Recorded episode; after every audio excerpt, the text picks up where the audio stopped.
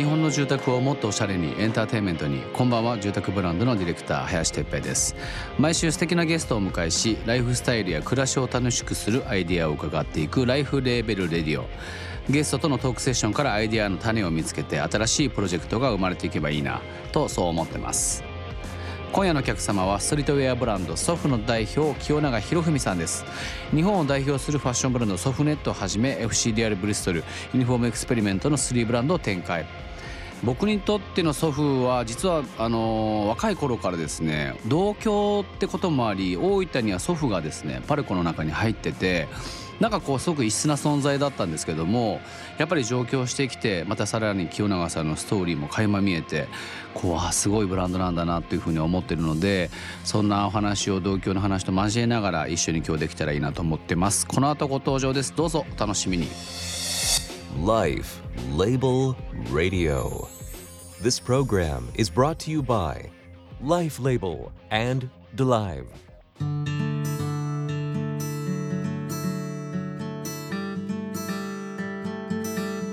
今夜のお客様はストリートウェアブランドソフの代表清永博文さんですこんばんはこんばんは。よろしくお願いします。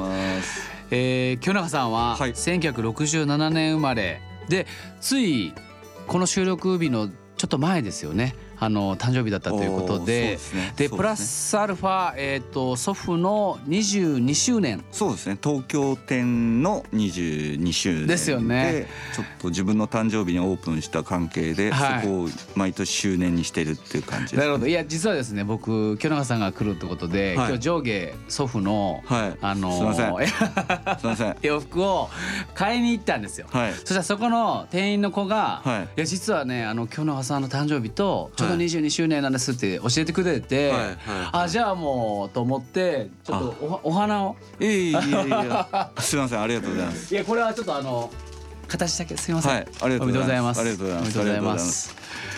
で、えー現在ですね福岡と東京の2拠点。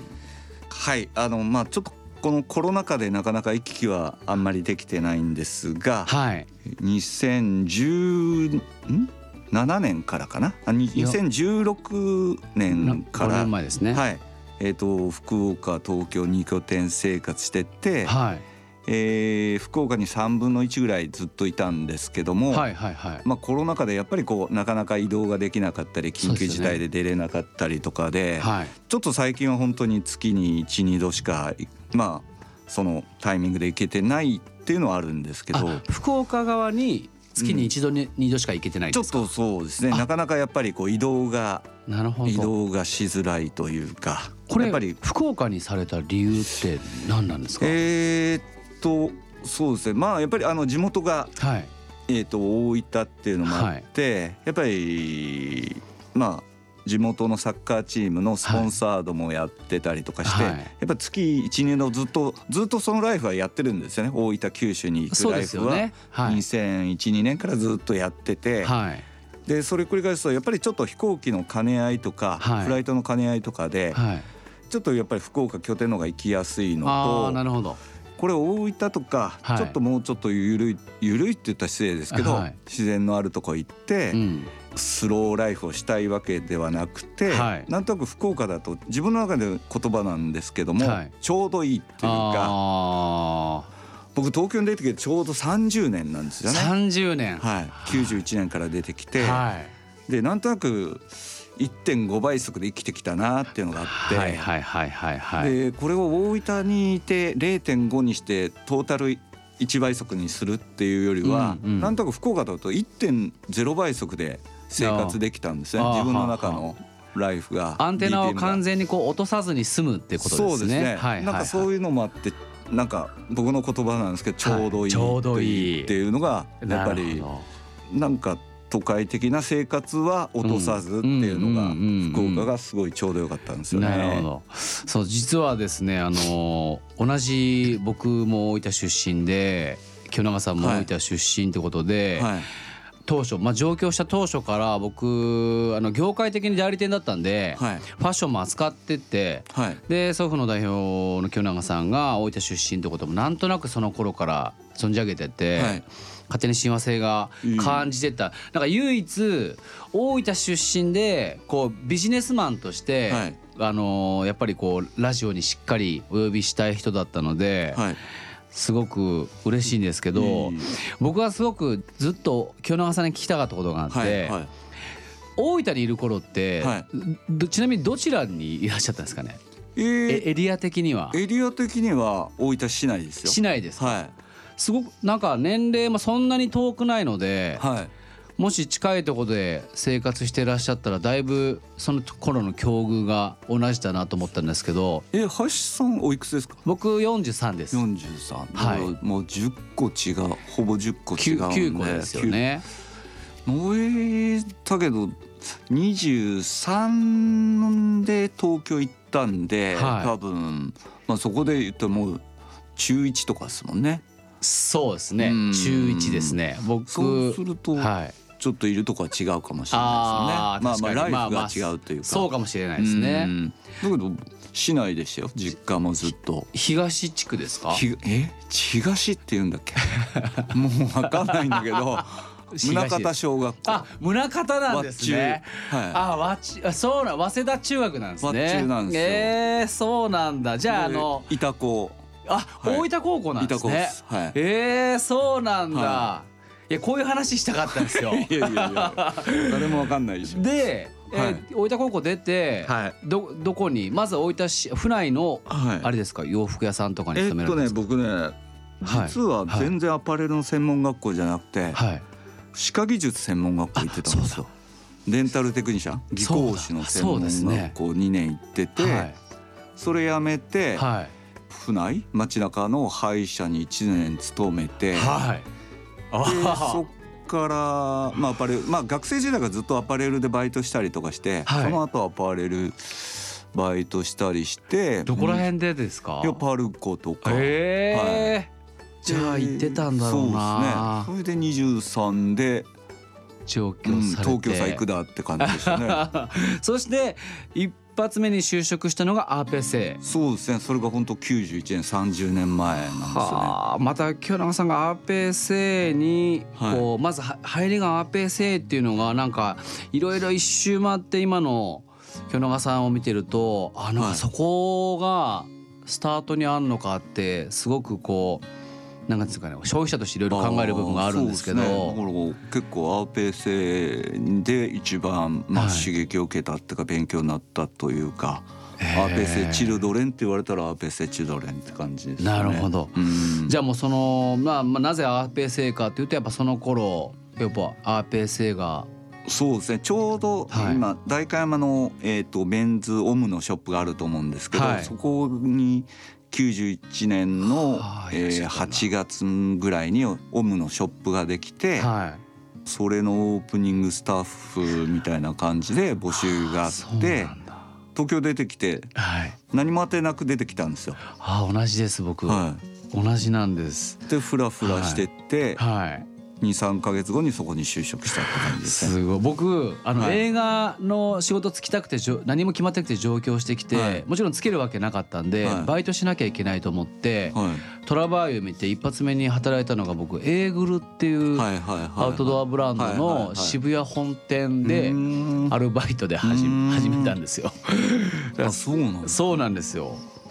だからもう行ってらっしゃいって感じで東京出てきて。えー、何にもその RPSL の時はもちろんショップスタッフから入ったと思うんですけど、はどんな業務を担当されてたんい、いですか？やもうただ一番最初12年は販売員ではそっからまあ日本分の買い付けがあるんですよね、はいはいはい。まあサイズとか色合いとか日本に合う合わない、はい。で途中からバイニングやったりとか、はいはいはい年に4回ぐらいパリ行ったりとかしてて。あで日本のこうイメージコントロールのお手伝いしたりとかーしててあまあ、6年29まで働いてたんですよねー。じゃあもう結構早い段階で内部のそうですねこういそうですねインハウスの仕事というか なそうですうね。すごいな Life Label Radio. ライフレベルレディオ今夜は祖父の代表清永博文さんをお迎えしておりますと。祖父を立ち上げたのは1998年。なんかその分かんないんですけど、はい、アパレルを起業しようと思う人って、はい、まあ今でこそもちろん清永さんたちの背中を見て、多くなってきたのかもしれないですけど当時の思いって何だったんですか？そのえー、っと僕はさっきの、まあ、履歴っていうか経歴的にも、まあアパレルの専門学校出たわけでもなくて、ただ洋服好きで、そのまんま東京出てきて、洋服屋で働いたんで、もう武器は洋服しかないんですよね。でやっぱりまあ、ちょっといろんな流れがあって、はい、やっぱりまあ生活のためにもう一か八か起業しようってことになって、その武器がもう洋服しかないかったんで、はい、僕はデザイナーになりたくてブランドを始めたわけじゃなくて、はい、生きる術。はい。生きる術。はい。なるほど。それがなんか僕ですね。実はあの、はい、祖父のことを知れば知るほど清永さんのことを知れば知るほどなんですけど、はい。えー、架空のフットボールチームを想定した FC レアル・ブリストル、はい、みたいな話って、はい、要はコンセプチュアルじゃないですか。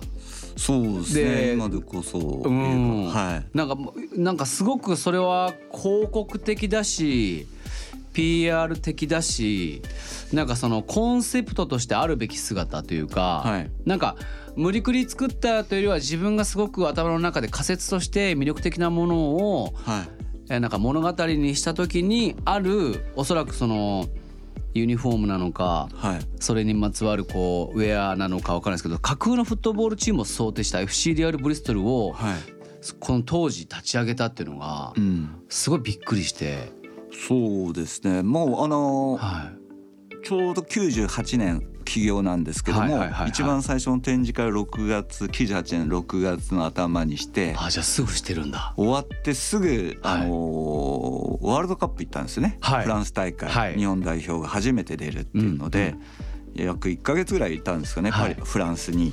でやっぱり今でこそこうスポーツウェアっていうかサッカーユニフォームを着て待ち着にするとかって普通になってるじゃないですか。はい、で当時はもうそんなこともなくて、まあ行ったら行ったでみんながこう普通にまあユニフォーム着てサポーターが普段のライフをしてて、はい、なんかこうその4年後にオラが街にもワールドカップがやってくるって2002年に来るってことで、はい、なんかファッションからその必要に駆られたんですね当時は。あ。のなんかファッションが手伝えることないかなって盛り上げたいなっていうのもあって、はい、でサッカーチーム作るとお金はね大変なことになるし、はい、スタジアム作ったりとか、時間もかかるし、うん、そうだ。架空なサッカーチーム作ってウェア作ればいいんだっていう簡単なノリからなんですよね。自分の中ではこうコンセプトを決めてそこからがスタートなんですけども。じゃあ完全にその縁なんですね。その98年のフランスワールドカップに、それはでもお仕事で行ったわけいやいやもうではないですよね。その当時からその日本代表見たりとかしてて、はい、やっぱり初めて出るってことでまあ空前の盛り上がりだったんですね。まあ今よりもすごくて。あのまだジダンそうですね。ジダン98年もそうですね。ジダンまあ、フランス大会でフランスが優勝したそうですよね、はい、最強時代ですよね。で2002年確かに大分にもその盛り上がりは周知して。そうですね。あそこに向かって要はその1990年に受けたこうインパクトを企画化してったっていうそうですねなんかまあ必要に駆られると強いというか、まあ、自分の中勝手な使命感というかなるほどなんかサッカー好きでサッカーファッションから盛り上げたらいいなっていうのがあってはあちゃんとロジデンスがあったんですねすごいな、うん、なんかもともとサッカーが好きでそういうのっていうよりはその当時に得たインスピレーションがしっかりそこのアクセルとか起爆剤になってそうですねはあ、まあ、空想だったらただだっていうのもあってすごい。そこですよね、はい、仮想のフットボールチームであるみたいなのを立ち上げたっていうまさにコンセプターですよね。すごいな。なんか当時のアパレル業界っていうのはもちろん京奈さんがど真ん中にいらっしゃったと思うんですけどいやいやそんなことはないと思うんですけど。やっぱりその原宿ブームから、まあ要はストリートブランドみたいなこうブームだったと思うんですけど、実際今このコロナ禍を迎えて、はいうん、で僕なんか京永さんね、この数年やっぱりすごく身近に感じてきてて祖父をまたさらに余計によく見るようになってるんですけど、はい、なんかどんどんやっぱ進化させてるイメージがあるんですよ。うんうんうん、でもちろん今日も発表されてますけども、あのー、自由と、はい、はい、まあ第2弾なんですけど。そうですよね。はい、でやっぱりチャレンジがすごいなと思ってて、うん、ただその今このアパレル業界もちろん苦しいところも多いと思うんですけど、はいはい、どういう状況だっていうふうに感じてますかなんか？このコロナ禍で？コロナ禍もう今この現在ですね。うん。なんでしょうね。だけどやっぱり今ね現時点でいうと緊急事態がね、はい、解けてるんで、はい、まあ出歩けるようになってますけども、はい、やっぱり出れない時はやっぱり行くとこないんで着る服がいらないというか、やっぱそこに皆さんなってましたよね。でやっぱり僕らは僕らでまあいろんなメーカーいろんな努力してると思うんですけど、やっぱりいろんな家での過ごし方の提案をしたりとか、うんうんまあ、違うライフを提案し、まあ、だからまあそのさっきの GU とかは、はい、まあ、たまたま偶然の必然なんですけど、はい、コロナの前に企画してて、はい、たまたま発表がコロナ禍で、はい、まあワンマイルウェア、はいはいはい、あの半径ワンマイルの行く家から外、まあワンマイルまでって服で、うん、まあ本当にみんなから驚かれる。そんなん用意してたんですか？みたいなことをびっくりされるぐらい。なんかやっぱり新しいライフを見せていったりとかいろんなシーンを見せていかないといけない時代は来てんのかなと思ったりはしますけど。やっぱり動き続けてるからその時代の進化というかその時の事案に対して意外と対応しちゃったっていうイメージですかね。そうですね。まあ、さっきのそのリモートとか二拠点生活も、だからこのコロナ禍になって結構なんか変な言い方するんですけど、すごい褒められるんですよ。清原さん早いっすねみたいな。二拠点早かったっすねとか。なんかあの清原さんの会社はリモートですか、はい、いや俺5年前からリモートやってるよみたいな話したりとかしてて ちょっとそのちょっと先の提案はもしかしたらなんか自分の中で嗅覚が気づいてやってるのかもしれないですけど、そうかもしれないですね、はい、Life Label Radio.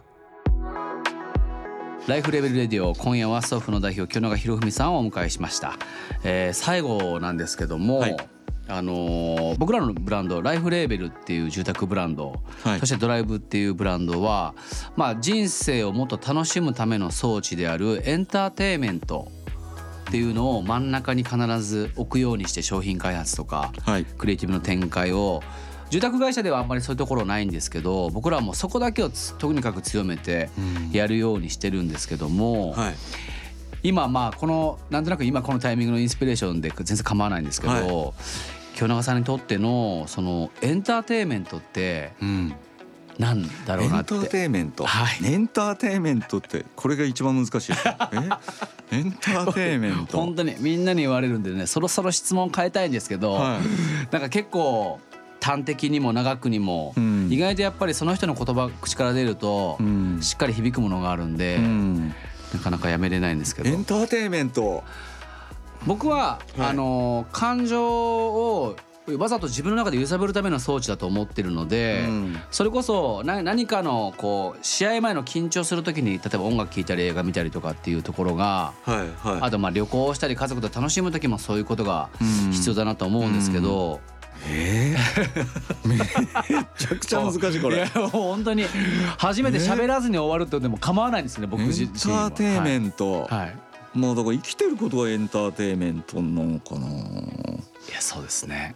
だけどこうまあファッションややってるとやっぱワクワク感とか、高揚感っていうか、まあなんか人に驚かせることとか、やっぱりそれは意識いつもしてますかね。やっぱりこうワクワクしてもらおうっていうのは、まあ洋服着て上がるってこともあるし、まあ今回はさっきも出た GU さんと第2弾だったんですけど、第1弾の時はみんなもうびっくりしてたし、えー、やるんだみたいな。だけどこういう理由があってこうやってるんだよみたいな。だからブランドと分けてこういうスタイルでテーマでやってんだろうとかなんか人が通ってない道、自分の本業の世界でも人が通った道じゃなくてなんか違うなんかこうサッカーでいうとやっぱスペースを探してるのかもしれないですね。いいですね、はい、いいですね。出ましたね。サッカーでいうとこのスペースを探して。そうですね。なんかこうあっちのスペースが空いてんなとかフリーだなとかいつもそういうスペースを探してるってきたんだろうなっていう感じはしますね。